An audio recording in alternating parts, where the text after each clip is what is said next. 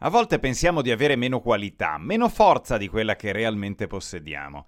Pensava così anche Marco Pantani nel 1998. Era un Giro d'Italia che non era cominciato bene per lui.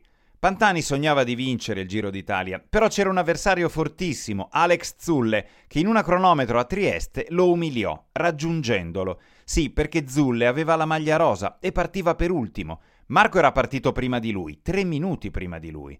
Ma Zülle era veramente un treno e in quei 45 chilometri tutti dritti Zülle non soltanto recuperò quei 3 minuti, ma gli passò anche davanti. Fu un'umiliazione che Marco vendicò immediatamente in montagna, perché quando la strada saliva Zülle faceva fatica e invece Marco Pantani volava. Pantani, con un fido compagno di fuga, Guerini, riuscì a conquistare la maglia rosa con una performance strepitosa. Andò via sul passo del Fedaia, fece il Sella e poi andò via e vinse a Selva di Valgardena. Ci fu un momento quasi epico quando Roberto Conti, uno dei suoi gregari più fidati, gli aveva spiegato: «Marco, non attaccare subito, attacca quando diventa veramente dura». E a un certo punto Pantani non attaccava e Roberto Conti in corsa gli diceva: «Marco, ma cosa aspetti ad attaccare?» E Pantani lo guarda e gli dice: «Roberto, attacco quando è veramente dura». E Roberto Conti, che non aveva più fiato, gli disse: «Ma adesso è dura, Marco, vai, vai!»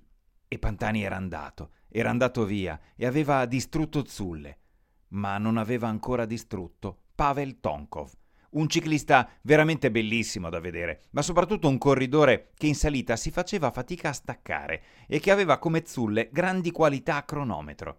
Naturalmente le cronometro erano il grande avversario di Pantani e alla penultima tappa, da Mendrisio a Lugano, 35 chilometri, tutti a cronometro.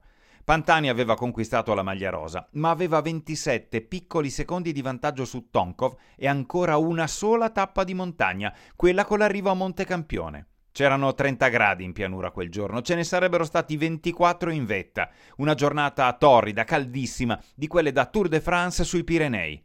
Ebbene, ad un certo punto si staccano tutti. Restano soltanto in 2, Marco Pantani e Pavel Tonkov. Pantani davanti e Tonkov dietro. Pantani con la rosa davanti e Tonkov, con la maglia della Mapei, dietro, sicuro che nella cronometro da Mendrisio e Lugano avrebbe recuperato tutto quello che eventualmente avrebbe potuto perdere in salita. La verità era però che Tonkov non perdeva nulla in salita.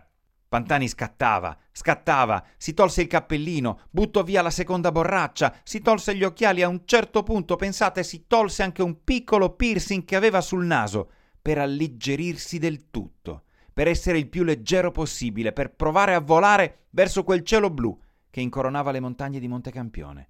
Ma ogni volta che Marco si guardava dietro, vedeva l'ombra di Tonkov. Tonkov non si staccava mai.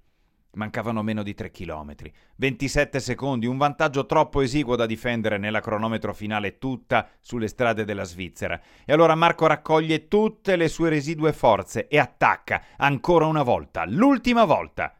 E quella volta Pavel Tonkov non replica.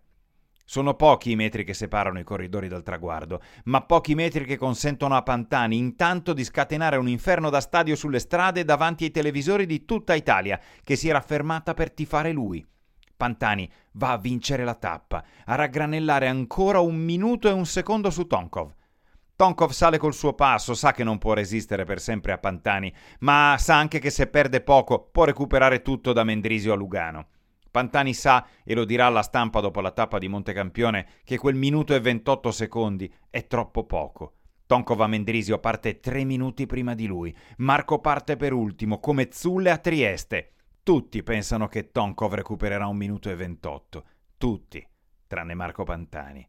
Perché quel giorno, come vi ho detto in partenza, Marco non pensava e non sapeva di avere tutte quelle forze che gli avrebbero dato la possibilità non solo di stare con Tonkov, ma anche di stargli davanti per 5 piccoli secondi che scavarono un distacco incolmabile per Tonkov. Marco Pantani vince il Giro d'Italia del 1998 e voglio chiudere questo racconto citandovi un imprenditore di grande successo, il cinese Jack Ma, che diceva e ha sempre sostenuto: «Oggi forse è un giorno difficile, domani magari potrebbe essere anche peggio, ma dopodomani ci sarà il sole». Esiste un posto a Torino, Area X, nato con lo scopo di divulgare cultura della protezione. In Area X accadono delle cose, si raccontano delle storie e ci si può immergere in una realtà virtuale che sensibilizza e ci fa comprendere cosa vuol dire protezione. È una iniziativa di un grande gruppo banca assicurativo, ma non vuole vendere, vuole, attraverso spunti e riflessioni, le più diverse tra loro, creare consapevolezza. Protezione vuol dire sapersi prendere cura di noi e dei nostri affetti, costruire una rete di protezione che permetta di farci arrivare il più serenamente possibile ai nostri obiettivi. Le storie di sport, le storie degli atleti, tutti, hanno nella cura e nella protezione la chiave dei loro successi. Il racconto di oggi spero abbia acceso curiosità e portato le prime riflessioni. Grazie, ti aspettiamo in Area X.